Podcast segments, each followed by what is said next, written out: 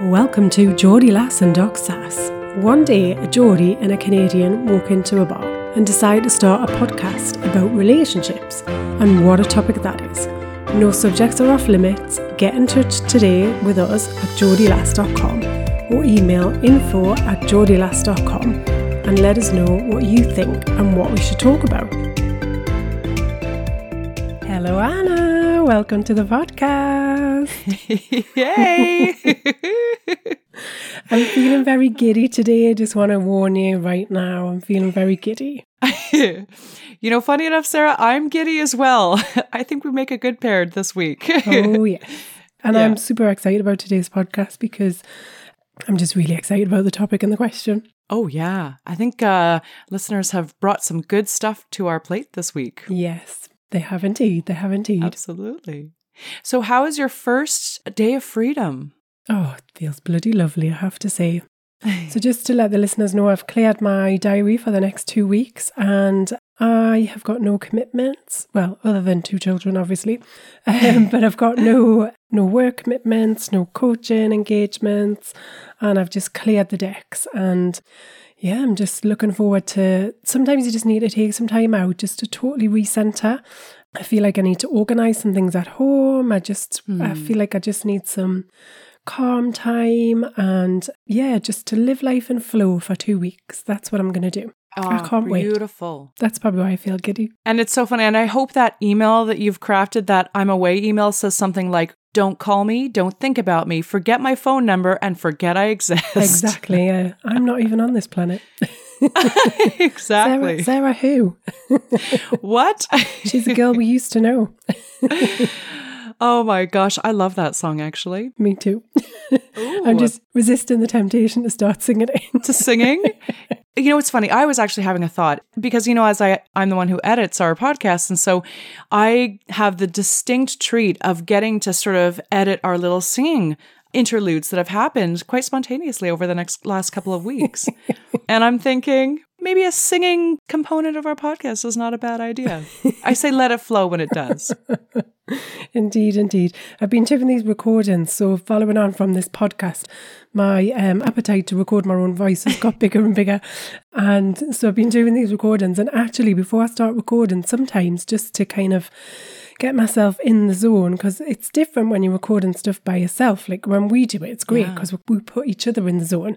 Yeah. But instead, to get on track, I've been doing, you know, they do the kind of like scales. I've been doing that just to warm up the voice box. That is awesome. We should do the same. Well, I'm probably not going to do it right now, if I'm honest. but thank you for the invitation. That's a lesson in standing in your own power and um, saying no to things Okay, that you don't want to do. oh, yes, boundaries. That's right. We do talk about that on our podcast. we do indeed. so tell me how your week's been. Oh, brilliant. It's my final week uh, here in Toronto, and then uh, I'm going to go back to New York. I'm quite excited to see my dude. Uh, I think I'll keep talking about that until I am with my dude again. Oh, it's not surprising. It's been a long time. It has. It's. It, oh my gosh, it is so true. Going a little squirrely. Um, so I'm quite excited. It's going to be a, kind of a light week in terms of clinical practice. I'm going to get out on the. It's gotten really cold here in Toronto, and like you know, 10 degrees Celsius, 50 degrees Fahrenheit. So uh, it's a little chilly, uh, but very beautiful, and so kind of hashtag living my best life for the last week. So kind of excited.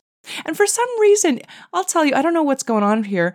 I am just really jonesing for a pair of Doc Martens. I've never had a pair of Doc Martens.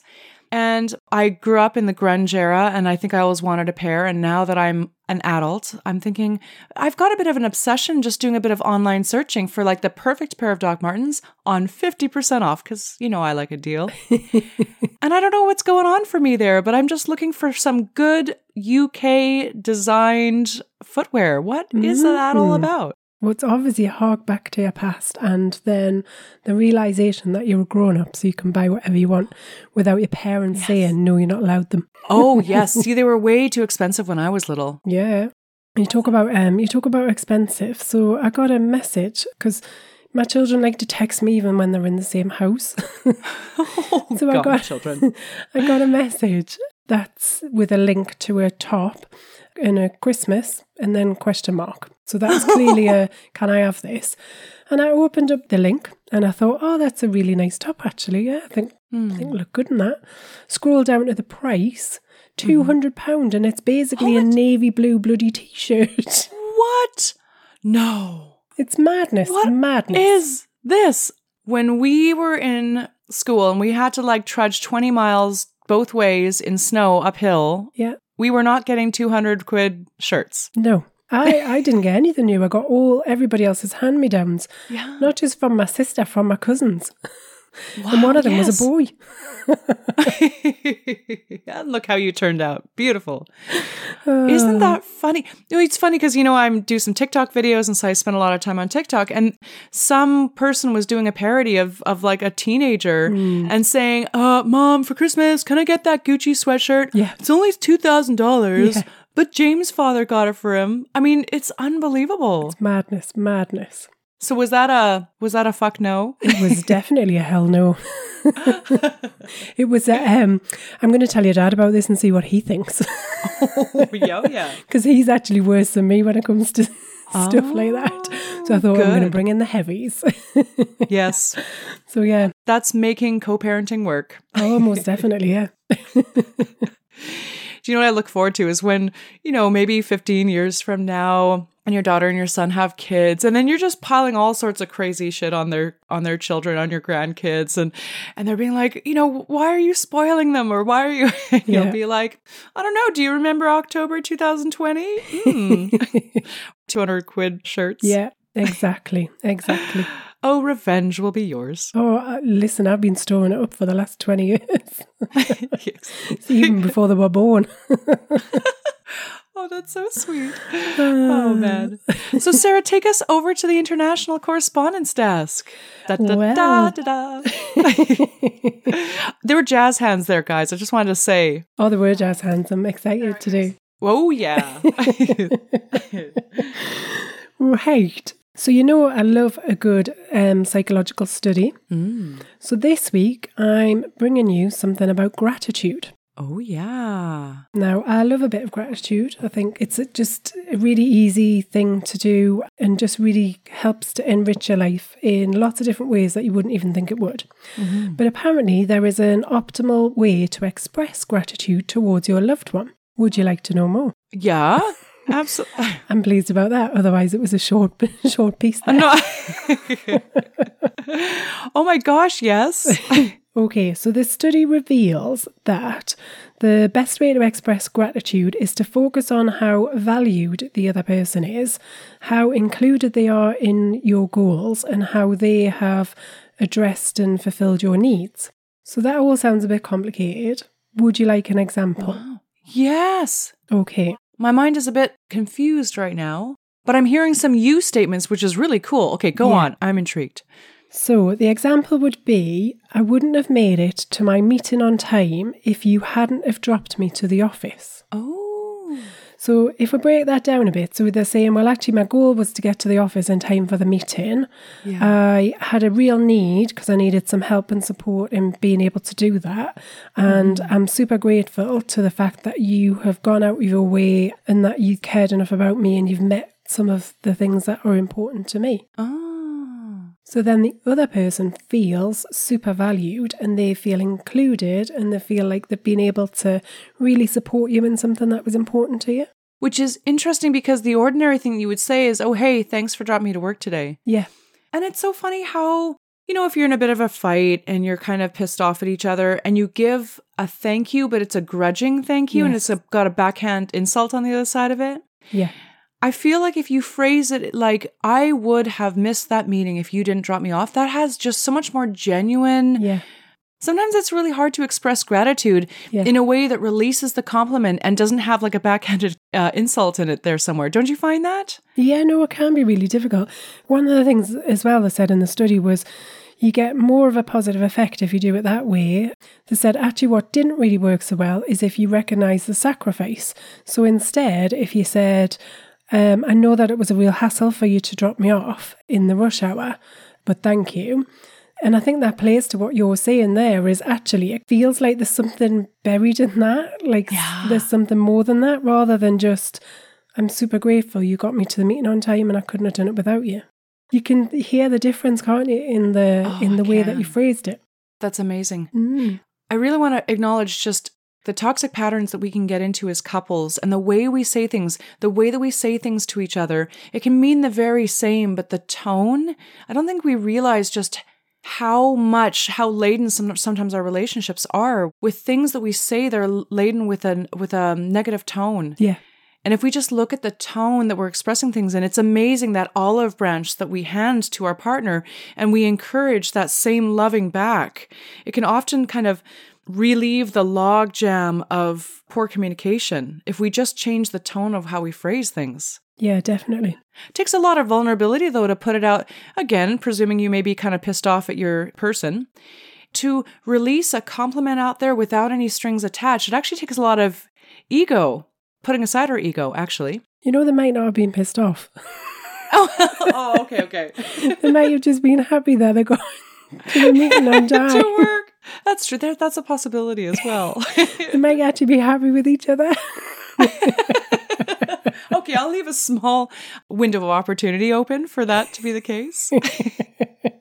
While it. presuming that everybody's in conflict all the time.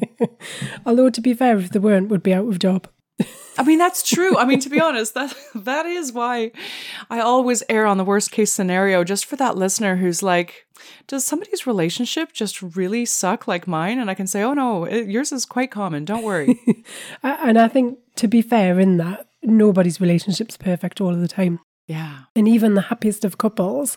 Um, I was having a conversation about this the other day, and uh, you know, me and my partner have been together for coming up for five years, and I said it would be unrealistic to think that we'd had pure bliss and happiness for the whole of the five years. We haven't, Absolutely. and we won't for the next five years as well. There'll be stuff that comes up. That is just reality. That is life. Yeah. And with that, the reality, something like this in terms of expressing gratitude in a way that fosters togetherness and brings you closer, we need everything we can get. And I think, you know, often you do see this, don't you, in long term relationships where we do take each other for granted. We forget to say mm. thank you, even for the smallest of things. Like, Yes. you know, Anna and I are a big fan of a cup of tea in bed in the morning and just acknowledging that and saying thank you. Thank you for getting up, especially in the cold, dark winter mornings. Thank you for going downstairs and making a cup of tea. That is, you know, that's expressing gratitude, isn't it? And it's important. And to practice that, so how I would phrase that is to say, Hey, honey, I had this incredible morning and I felt so warm and loved with your cup of tea. Yeah. I am so grateful for you. Oh, that feels nice. I, I bet you can't wait to get back now. Yeah. Oh, yeah. Abs- Listen, guys, that felt really good. So I just wondered if you wanted to all take a spin and try letting those words come off your lips and just see see what it feels like. yeah. I'm sure the world will be a better place this week. Well, we do need a bit of a better world, actually. Oh, so tell me about we it. need everything we can get. Yes. Well, thanks, Sarah. You know, the International Correspondence Desk of Love is the thing that's keeping us sane in these COVID times, guys. It's interesting you say that. You see, I've had quite a lot of comments about the International Relationship Correspondence Desk, and people do like it. I think they do. Mm. You know how like somebody who's come up as like a correspondent on some of the late night talk shows, you know how Yeah. like they started off as like an intern and then they get so popular that they they break out into their own show and they become like the new king of late night. I don't know, maybe the International Love Desk is Who knows? Who knows? If there are any scouts out there, um, I'm getting really good at voiceovers and voice recordings now. Oh yeah, absolutely. Bring. Sarah's your woman. absolutely. right. So, are we ready to um, shift it up to the hot topic of the week? I think we're ready to get the the main course on. All right.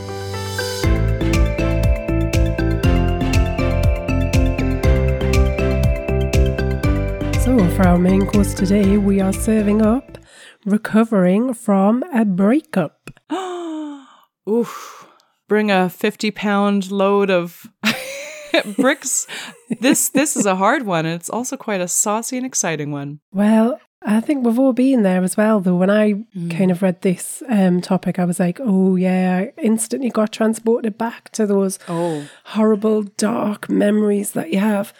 I mean, it just feels awful when you break up with somebody, doesn't it? it does. Especially if you're the one that's being dumped. Oh, or, you know, if you're the person who ended it because you were being devalued, because you didn't feel your value was there, to step away from something, to actually break up with somebody when you actually w- had wished the relationship would continue, Yeah, that sucks. it does. Well, when we hear from, so a lot of clients will reach out to us at that time. They're going through a really horrible breakup. You know, we see a lot of folks saying, I'm just going through a divorce. And that's when they they reach out to coaches. So we actually meet a lot of folks at this stage in their relationship, which is the ending. Yeah. And it is um, the reason that it's such a tough time, I think, is because it has effect on our bodies and our brains. So there is a part in the brain that's activated, which is the same response that you get from physical pain. So often we'll say when people feel that they're in kind of those days in the kind of shitstorm of the breakup where everything just feels like it's overwhelming and it feels too much, you can feel physical pain in your body. Yeah. And that's because there's a part of your brain that's activated. It also can change the chemical makeup of your brain. So it's your brain stops producing the dopamine and the serotonin that is all the, those kind of happy hormones that are going on inside your body. And your, your body actually changes for a little bit. And um, I was just doing a little quick read beforehand. It can take up to three months to recover from a breakup. Yeah.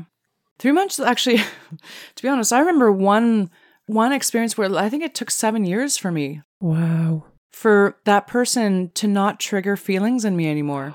That's a long time. You could have done with some coaching around that. Oh my God, I could have done with the coaching. Absolutely. I was younger back then.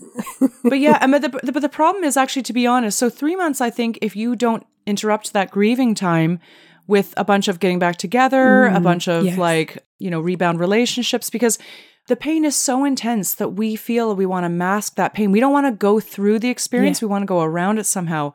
And there ain't no other path through grief than through. Yeah, I totally agree. You just remember those dark days, though, don't you? Of Kind of weeping and wailing in your bed and thinking Oh my that God. the world has just ended and you can't see any way that you're going to go on or move on from this or how life will ever be good again. Absolutely. And you look back and they, they are real raw emotions that are going on. And you do Yes. feel the physical pain. You can't sleep. You can't eat. You just, your whole body like stops functioning as a normal human Yes. being. And we really just go into this state of either complete withdrawal or Mm. we get super angry and pissed off at the world. Absolutely true. And people say all that shit about like, oh, the fish in the sea and all that sort of Mm. stuff. And again, that's why advice doesn't work. Like, you know, advice doesn't help you through a breakup. Yeah. It can feel great with a bunch of your gals and a, bo- and a bottle or five bottles of wine, but like that morning after when everybody's back at work and you're still in bed and thinking, I really will never, ever live again. Yeah. It feels so, I mean, you know, when you actually cross out of it and you actually experience, you can see grief in your rear view mirror hmm. then it's a little easier to say, oh, no, I was fine. I was always going to be fine. I just had to get through it. But just in it, you absolutely feel no hope for yourself. The prospect of being alone forever is absolutely the only thing that you can see as a possibility. Yeah, totally. And I think the other thing that we go through as well is we've got this as human beings, we want to have like a, a logical, rational reason for why something's happened. And often when there's a breakup, there isn't. It's a combination of so many different things. So whether that's around past experiences, values, beliefs, needs not being met. Like there's a whole, I mean, mm. just, you know, chuck it all into the bag, shake it up, could be any one of them, right? Yeah. just Yeah. spill it out on the desk. It's all of it. But when we're in that Yeah. state of complete disarray, we want answers, right? We want to know, well, mm. what was it I did wrong? Mm. you know, what was it I said? Was it um, the way I looked? Is it the way I talk? Is it the, you know, was I mm. not good in bed? It's kind of, we go to this real kind of like shame place where instantly we take on all of the blame and we want answers and we want it never to happen again. So we need to know what the magic formula is. And it's just like life's just not like that, is it? Hmm. Because there's so many things and and sometimes it's just incompatibility. So it's not hmm. about you being a bad person, them being a bad person. It's just that you're not a good combination together. Hmm. You're just not right for each other. But at the time, you can't see it, and you think that is was my only chance, my only hope of love and eternal, long-lasting companionship. Yeah. And then we glorify and put on a pedestal that person. yeah, And we look back at all their notes and we look at their Instagram and we're like, oh my God, that was the perfect human being. and I lost them because I suck. And they uh, were just amazing. I just want them back. They just make me complete me, etc. When really piling all the blame on yourself, when really like when you do get the chance to look back on that relationship, you're always gonna be like, nah, you know, thank God that happened. Dodged a bullet there. Thank God I was dumped. That person is just such a terrible person for me. Yeah. yeah, he was always a bit of a dick, really. Yeah, exactly. Yeah, it's funny. We see things in perspective once we're through the grief, but the grief process, it's impossible to have perspective. yeah, and it's and it's real and it's raw and it's just not nice. And it makes you cry loads. Like, who wants to be crying all the time? exactly. It makes you cry involuntarily while you're walking around the supermarket. Oh, yeah. It's just weird A things to you, right? Like you hear. weird things. Yeah. Oh, my God. Listen, Sarah, I think you and I have been there for sure. So if somebody's going through a breakup right now or a divorce, oh, my God, we feel you. Yeah. But there is hope on the other side. So mm. all of the feelings that you eh, emotions that you're experiencing right now, they are all real. And it mm-hmm. will include physical pain as well as just generally emotionally painful and, and draining. So it, it, you, all of that that you're experiencing is real. It is normal and it's part of a grieving process because you're grieving for this relationship that didn't work and hasn't delivered what you what you thought it would be and you feel it is real to feel overwhelmed by that. Yeah. But we want to help you now. Yeah. so we can't just talk about how shit it is. You know, it's so important though. I find a lot of these advice columns don't actually spend enough time in the shit of it. yeah. And they don't validate my emotions and experience of mm. grief, of loss of a relationship. I love hearing, and that's why we're doing this. I love hearing that's shit. It's Yeah. shit. We're not going to like sugarcoat it because Yeah. we can only offer solutions for moving forward once we acknowledge just how shitty and painful it is. Yeah. Definitely, and, and and I agree because there is this desire in um in today's society to have a quick fix for everything. Oh, It's like tell me my um my top three bullet point list that I need to do, and I'm going to do it now, and then everything's going to be great again. And by twelve o'clock after being dumped at ten in the morning, yes. It's ridiculous. It I think we both of us have tried to rush through this and do these quick tip things and it's just it's never it has not worked. God, I wish I had a coach through some of my heart breakups. me too. There's um author who's published like well over 25 years ago who published William Bridges and he published a book called Transitions and um, he describes that before you get to a beginning there has to be an ending and there has to be then this painful neutral zone where nothing seems to happen nothing new is kicking off and that really re- applies to relationship. We really try to push quickly through. We say oh there's an ending. Okay end of relationship. Well let's quickly move towards a beginning of something else. So Yeah. we're going to throw ourselves into work and bury ourselves or we're going to find that rebound or whatever. But i think what we want to do is give you tips for this really uncomfortable neutral zone. This this neutral zone can last weeks hmm. months if not a couple of years of just nothing necessarily happening or seeming to happen Yeah. I think that's such an important time though when not when nothing happens because mm. it's a real chance to understand more about yourself. It's a real chance to learn about what has happened is so painful because mm. that pain is a is a trigger it's it's also a piece of information that tells us more about who we are. So mm. it's a real chance to raise awareness of yourself. I think it's a chance to look at the why, you know, often we get this self doubt, the low self esteem, low confidence that comes out after a breakup. Why is it? So, what, you know, what is it about um, what's just happened that is making you feel insecure? And then dig down on some of those emotions. I think it's also a chance, and this definitely, speaking from my own experience, this is something that kind of worked for me. It's a real chance to get to know who you are. mm. Because especially if you've been in a relationship for a long time, then you can kind of lose your own ident- identity. You don't know who you are. You've got, or you've created this new person, and in reality, that isn't who you are or what makes you happy. It's a real chance to have a, a period of self discovery where you just learn something about yourself rather than concentrating so much on other people and the relationship and being this perfect wife, perfect partner, perfect you know, it, it's funny too, because, and this is the painful thing, is to start to look at identity and statements of identity that don't capture you as a partner. Mm. Yeah, just like you're saying, is to say, how did I let that relationship define me? Yeah. And who am I? Who am I really? And that's that's hard. It yeah, and it is really tough. And I suppose there's a step before that, isn't there, before you can get to that kind of real reflective stage. I think there's a mm-hmm. step before that that is just getting you back on being a human being again. So, like, Mm. you know, we talked about how it paralyzes you. It can literally stop you from eating, stop you from sleeping. Mm. You can't get out of bed. So that you know, the first thing is to really is to focus on overcoming that desire to just kind of shrink into a hole and never come back out mm. again.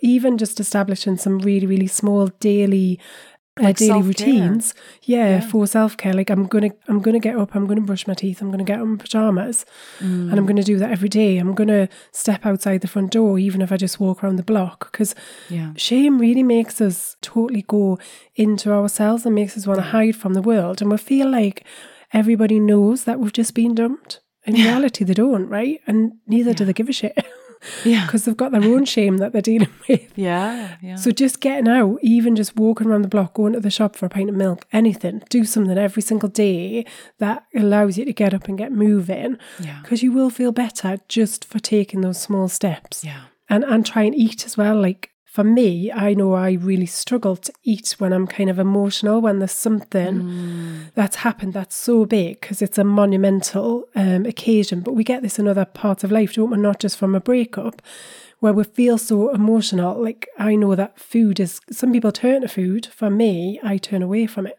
So it's really important just to try and have even just something small every day if you're in that place. Gosh, yeah. And as a person who turns to food, I'm going to speak for us and say that a lot of the times when we are going through a breakup and we're in the shame and we have been devalued because somehow uncoupling from that relationship has left us to be a worthless pile, we don't see our own worth. And so we then start to say, well, then I don't deserve nutrition. I don't deserve good things. So we fill ourselves up with trash saying, well, what, what's the point? And of course, you know, pop culture just, you know, reinforces that. Uh, it's, it's like McDonald's was made for breakups or something like that. But to imagine to say, I'm going to cook myself a meal Yeah. we may not feel loving of ourselves through a breakup, but if we can start to, even if it's mechanical at first, to start to do some self care things, maybe Yeah. things that you would tell a girlfriend to do. Yeah. And there's a lot to be said for just affirmations as well. So, yeah, something that just popped into my mind there when you said about uh, it, things might feel mechanical. Um, another really good way of trying to boost your self esteem and um, increase your own self worth is to have daily affirmations. Mm. And I think we've talked about it before on the podcast. I'm a big fan of them, especially when you are feeling really low and down. Mm. They are they does feel mechanical to begin with, but you know, it is proven that the more that you say them, repeat them every single day, you know, sometimes three times a day, depending on where you're at, it mm. will produce a benefit in your life and you will start to feel stronger and more worthy as a person as a result of it. Oh, gosh, yeah. And the affirmations may not actually land in a place where you can believe it, but after weeks and weeks of hearing something positive, combined with the reality is an emotional state will never be permanent. There's a lack of permanence of Yeah. any emotion. Bliss, happiness, love, satisfaction, unhappiness, grief.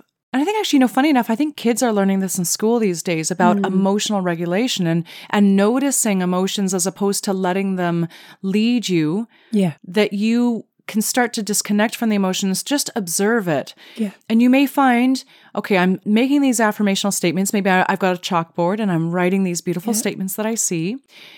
And I feels like shit right now, but I'm going to notice that in four weeks' time, I'm going to be doing this, and the grief has less of a hold of me. It's Yeah. interesting that I'm starting to see the storm has come in, hmm. and we've battened down the hatches, and we're just working through the shit of it, and just this awful storm. But I'm starting to notice that the storm is starting to go out to sea, Yeah. and the clouds are starting to part a little bit, and a little bit of sunshine is starting to come back hmm. in. And with these affirmational statements, you'll actually, with weeks and weeks, you'll notice the grief is going away. Yeah. That was a beautiful picture you just painted for us there, Anna. And on the emotional awareness, I think it is really important to notice what emotions are coming up. And often we do just let the emotions um, take over and run our life for us. But if we can just stop and pause and recognize the emotions, either, you know, as part of doing the daily affirmations or just in general, like, how am I feeling? Um, so do a quick check in. How do I feel? How does my body feel? How does my mind feel? What emotions are coming up for me? Just really kind of understand all the different elements of you as a person.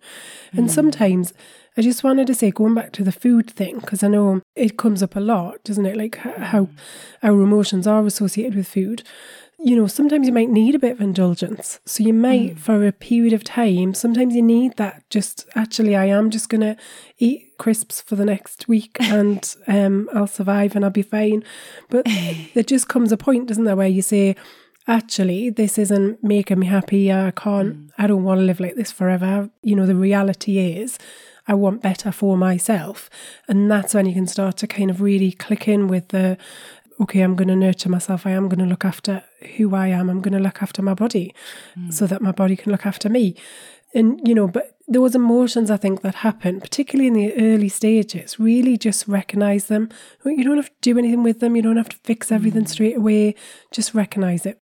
Oh, God, that's so beautiful, Sarah. Oh, man. Yeah. I feel like there's so much. I feel like I could talk about this topic I know. for for I such a long time. But I, I, I feel like it's not just connected with breakup. It's it's connected with some of the big stuff that comes up, and and I Mm. do feel like people are really struggling with some big big topics. You know, right now there are people who are really really worried about their future, and so all the things that we're talking about today really apply to those situations as well, because they are big emotional shifts in our lives. So everything that we're talking about, the emotions, all the stuff that's coming up could equally be applied to those situations. Oh, yeah. And I'm thinking of the people who have hit a real rocky patch in COVID and perhaps now see their relationship in a different light and may realize this is not the relationship that is serving me. Yeah. And perhaps they're scared to make a move because they're not in their power seat right now for various reasons. And they're they're like, I can't go through breakup, so I might Yeah. as well just stick with this person. So maybe consider our conversation as packing your bags if you're feeling like taking the leap and packing your bags for the storm. These are some considerations that you can take with you if you choose to take the brave step of moving on from a relationship that's not serving you. Yeah. Although I would say before you do that, have a conversation first. Because you might Ah, find yes. out that actually the story you've created in your mind is not real Yeah, whatsoever at all. So don't just pack your bags. I think you have to. I feel like you have to um be r- reminding me a lot of that because I'm usually like, all right, get going, time to break up. Sarah's like, uh, hold on, communication step, communication step. yeah, so Anna's um Anna's emotional default is just to get the fuck out of here. it actually is. It it, it actually is. Oh, and I do have to be reminded. Yeah, Just sit so- back yeah, we need to pause, breathe, and then have a chat about it. and ask, what have I not tried in the lines of communication in terms of seeing the other side and just sorting through the mess of these stories that both me and my partner may have told ourselves. Yeah, exactly. So I'm conscious of time as ever. Well, I loved this. I feel like we just scratched the surface, but I do as well. I feel like I, I do Yeah. genuinely feel like I could devote a whole two hour podcast to Oh, this God, subject. but I feel like what we're trying to tell listeners is well, we're not trying to tell you anything because we're not advice folks, we're coaches, but I do know that you're going to be okay. And Yeah. if there's one affirmational statement to put up on that chalkboard at home in your kitchen is you're going to be just fine. Yeah, and I, going back to a point you raised, I think as well as that, it's um, this moment will pass. Mm. Nothing emotional lasts forever. It is a brief moment in your 60, 70, 80, 90 year life, whatever Yeah. the expectancy is. Depends how much you talk to strangers, as we well know from a past podcast. If you missed it, guys, the more you talk to strangers, the longer you'll live. yeah, go back and catch up on that one. yeah. So it is something that will pass, and it's normal to feel really shit right now. You will feel better. Yeah. Have some real confidence in who you are. Create some really good statements that actually, whilst you might not believe them today, you will believe them in the future. But just write down who you are as a person. because you are worthy and you are worthy of love and you're worth having a relationship that reflects that and provides that in your life. Mm. Oh, beautiful said. Feeling philosophical now. yeah. Oh, that's lovely, Sarah. I watched a really sad film at the weekend actually. Now I feel like I can share it after all that. and I can't remember what the name of it was, um, but it was about six or seven different people who all meet randomly and connect. And it was just really sad. She was trying to escape an abusive relationship and then she managed to find some help from somebody else who was then connected with somebody else in the whole story and just the way that they came together. But it made me weep on the sofa because it was just so oh. emotionally sad and I just can't imagine she had these two children with her and it was just horrible like really kind of pulls at your heartstrings mm. but sometimes I feel like we need to watch things like that to really feel I suppose, just connected or to mm. understand life outside of our own bubble. Um, and to also, you know, what started off the show talking about gratitude, to actually be grateful for the things that we have got in our life because we've got, you know, where we've got support or we've got a loving family or, mm. you know, whatever it is that we've got, everybody's got something to be grateful for. Mm. Gosh, that's true. Mm. And it is known that the more that we expose and allow ourselves to have the full range of emotional experience, of human emotional experience, just like sadness, like the sadness of watching a film and feeling that connected us, the happier we are. Yeah. It's very weird how the corporate world has convinced us that the only valid and approved emotion that we should be seeking is happiness but in fact actually that is that is what's driving our unhappiness mm. is thinking that all other emotions are awful or or unwanted or yeah. unnatural and that we shouldn't share those emotions with others. So I was talking with a coaching client on Friday who said, you know, that they've just been in their kind of line of work. It really is this stiff upper lip. We don't say that we're having an off day. And it's kind of like, wow. yeah. Okay, how does that work for you then? it doesn't, I'm imagining. Yeah, exactly. Well, hence the coaching. Yeah. That's hilarious. Yeah. Oh, right. Shall we move on to the question? Absolutely. Let's go. Okay.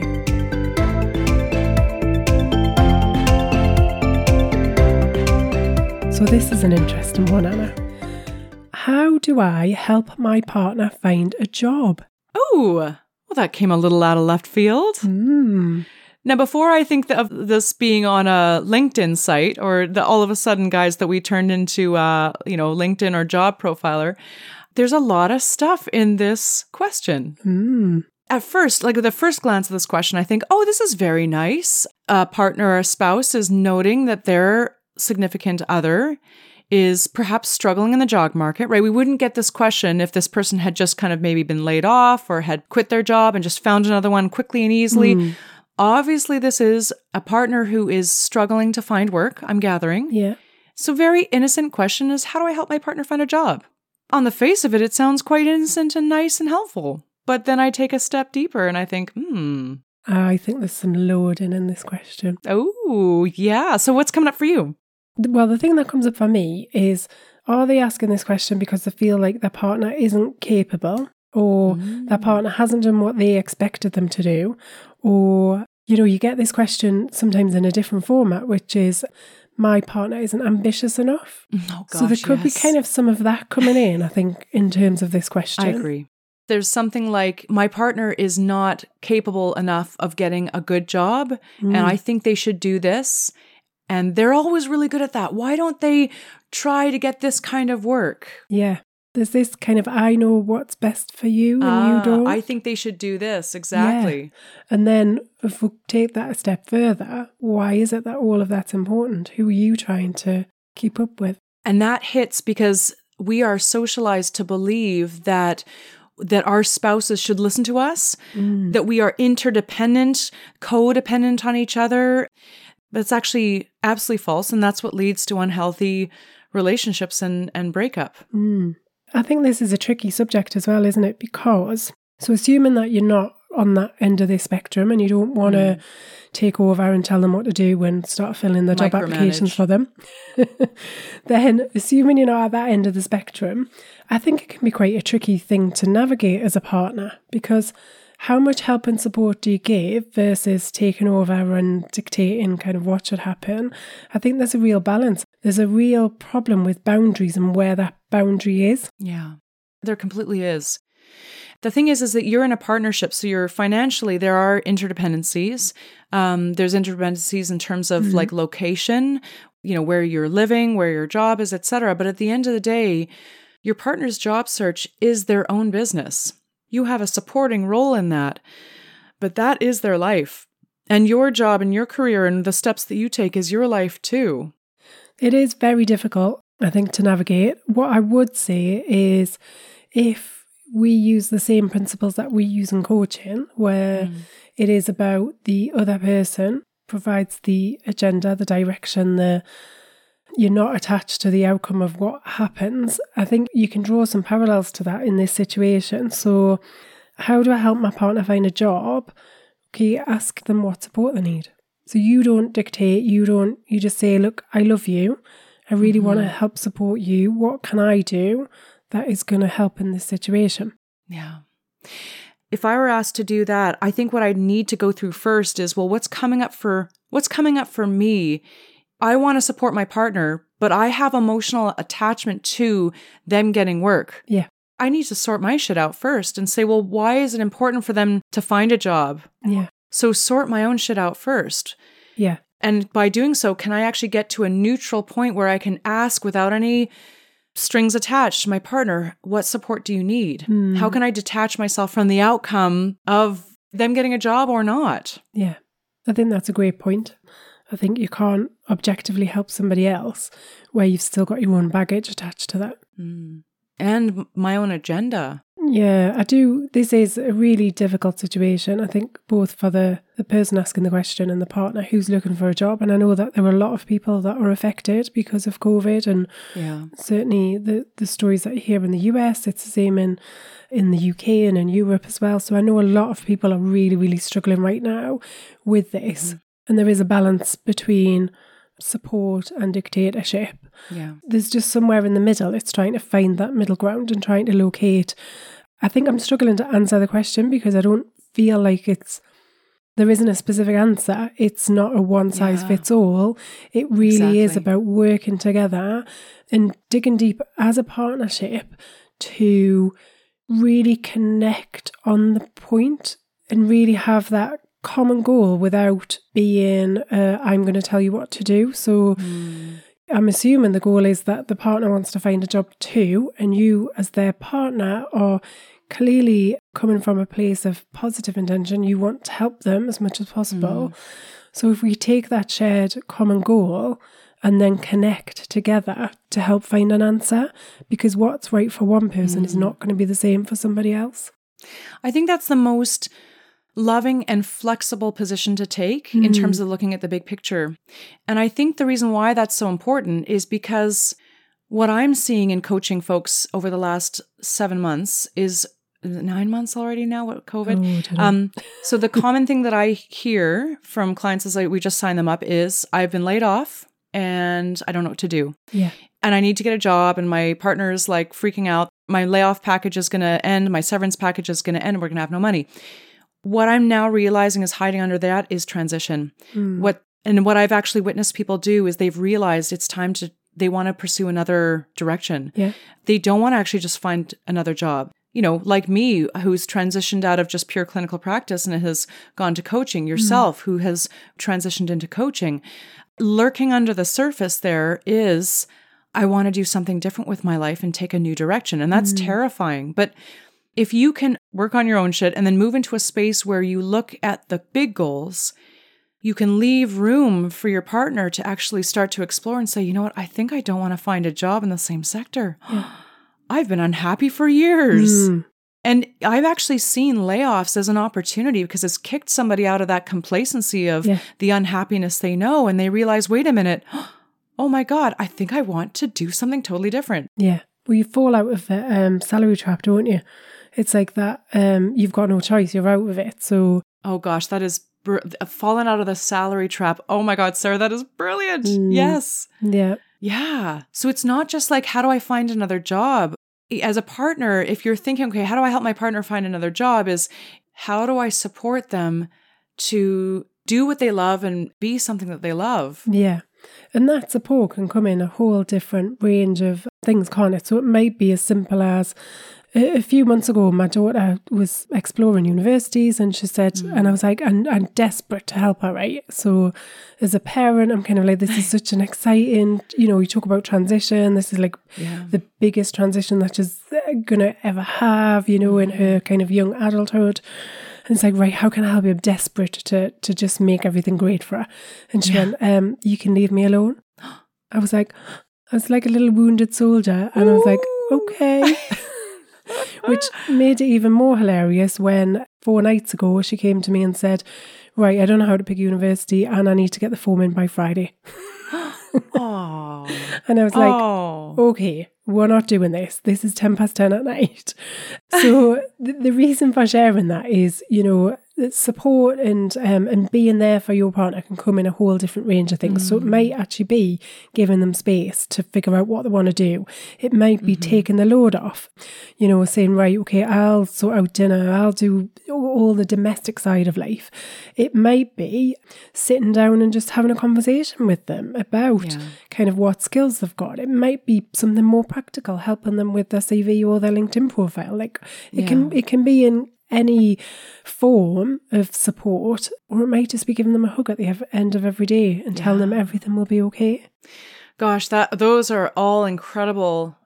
You know what's interesting too is that like a couple of other things should your partner I wouldn't say unsolicited words of encouragement, but I generally tend to kind of lean into if I haven't reminded them how amazing and stellar that I find them, like how capable, confident, I often will sort of say, you know, have I told you just how impressive I think you are? Like, do you mm. remember when mm. you did that amazing presentation? Or do you remember when, you know, your boss was telling you you really rocked that? Or, and then the other thing too is I find what is helpful is actually saying, you know what, we're going to be fine. If yeah. you do this and that, if you need to t- take a time to explore, like we've got this. You know, we can maybe get a little bit of savings out of the bank and that's the rainy day thing, the rainy day fund. If if you need to take up a little bit of time, we're going to be fine. Yeah. So reassuring them that there is a safety net that mm. I find that that's actually really helpful to pitch in. Yeah, and I think when you feel that confidence, like when you said those words, I felt quite calm there. I was like, it's okay, mm. we're going to be fine. Yeah. I could feel the calmness. It really mm. shifts the energy. It does change it. And and sometimes mm. you just need that somebody else to say to you. It happened to us recently actually mm. from our own experience and and just knowing that there is, you're right, knowing there's a safety net there, knowing that mm. you've got a fallback position it gives you the freedom to not make choices out of fear alone. So mm. you can start to make the choices that are right for the long term rather than mm. making a quick snap decision out of fear for what might happen. Oh, gosh, yeah. And I've found that people actually have more resources to mobilize to think of the long term than they think. Mm. Everyone thinks that they need to speed back, oh, there's mortgage payments, there's car payments, etc. But well, actually, a lot can happen in four to six months. Yeah. Of being quote unquote unemployed, a lot can happen. And if you can just mobilize your rainy day stuff just to help create a space for about four to six months, amazing transition that really serves the long term yeah. can happen if you're not in such a rush. And I do feel we're quite resourceful as human beings. You know, there are, and we waste a lot, right? So there's ways that you can cut back, there's ways to yeah. look at exactly what you need as opposed to what you might just want. And you know, there's there are ways people do it every day. People live on incredibly small amounts of money all of the time. So there's always I, ways. I love that. I've been discovering that as well, actually, mm. with the, I think the Doc Martens purchase is something I'm not actually going to make. so, and I find that if I'm not paying $200 for a pair of shoes, how much less income did I need to yeah. not support that extravagant purchase? Yeah. Or eating in at home. And the whole world is doing that right now. The great thing yeah. is you're in great company. If you're going to be into frugal measures. Yeah. Everybody, as you say, is in a real similar position. There's a lot of people who've been really hit financially with the coronavirus crisis that we're still in and have still got some some way to go really in it. Mm. But I think what is really great about that is not feeling alone is it reduces the amount of shame. Because I think the worst thing about not having a job is you feel shameful because we attach Yeah.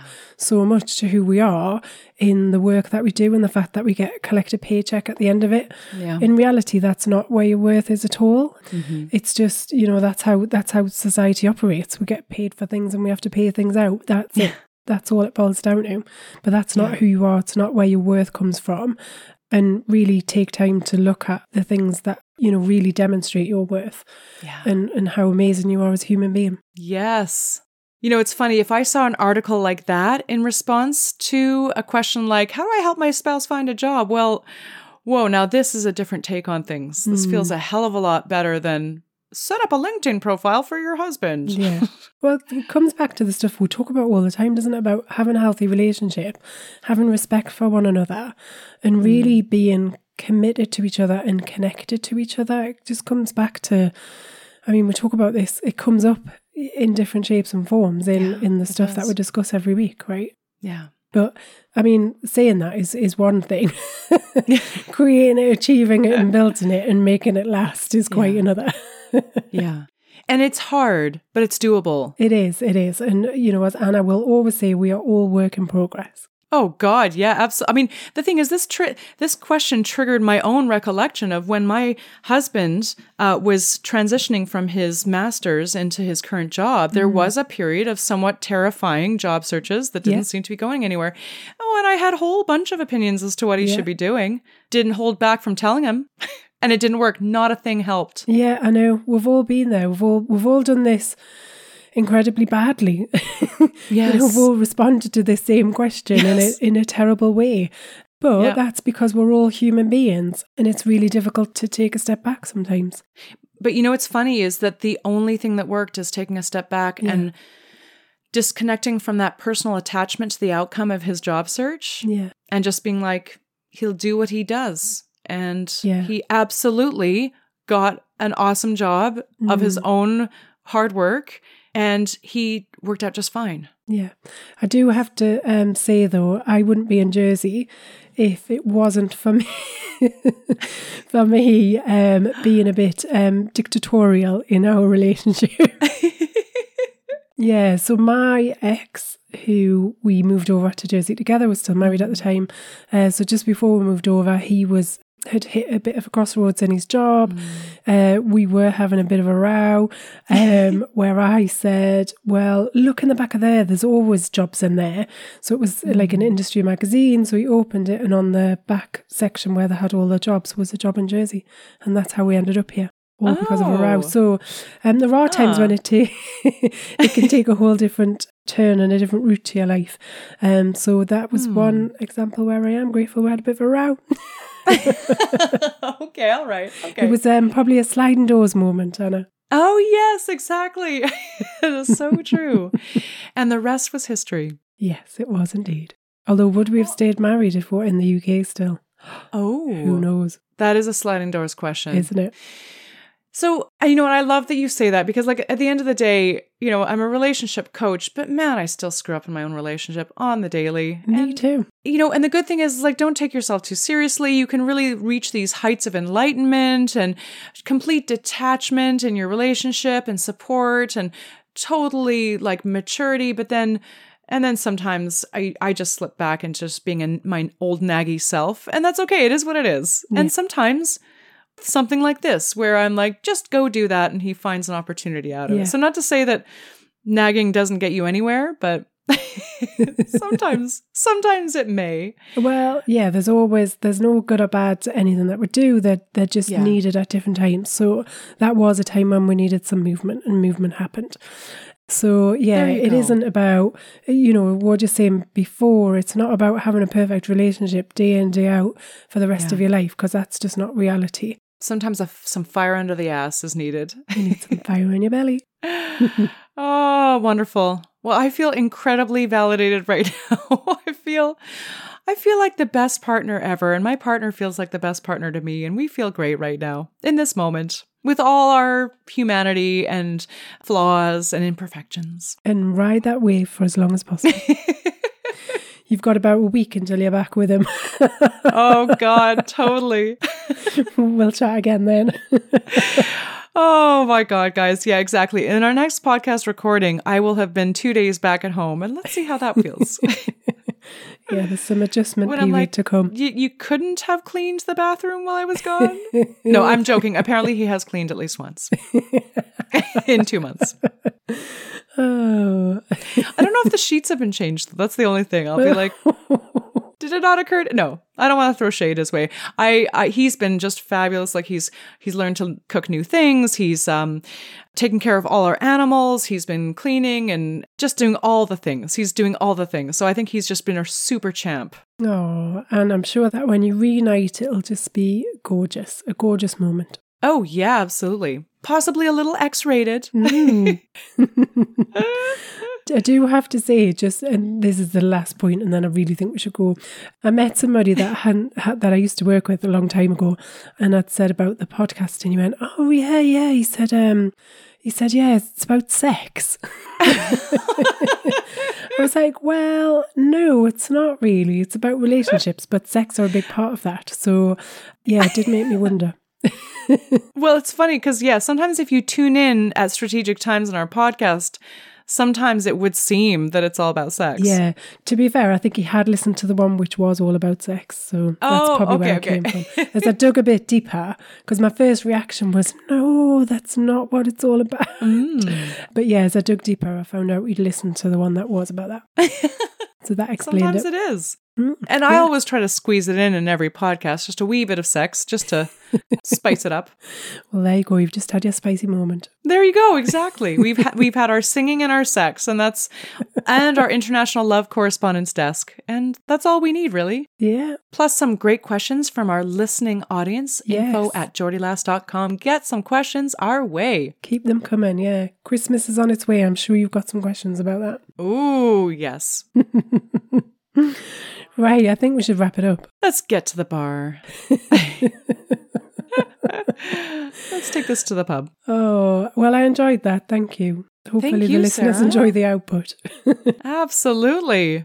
Well, we'll meet next week for Yeah. another round of inspiring conversation that makes us think and possibly lets our listeners know that they're not alone and that they're going to be just fine. Oh, can't wait. All right. Have a great week ahead. And you, speak soon.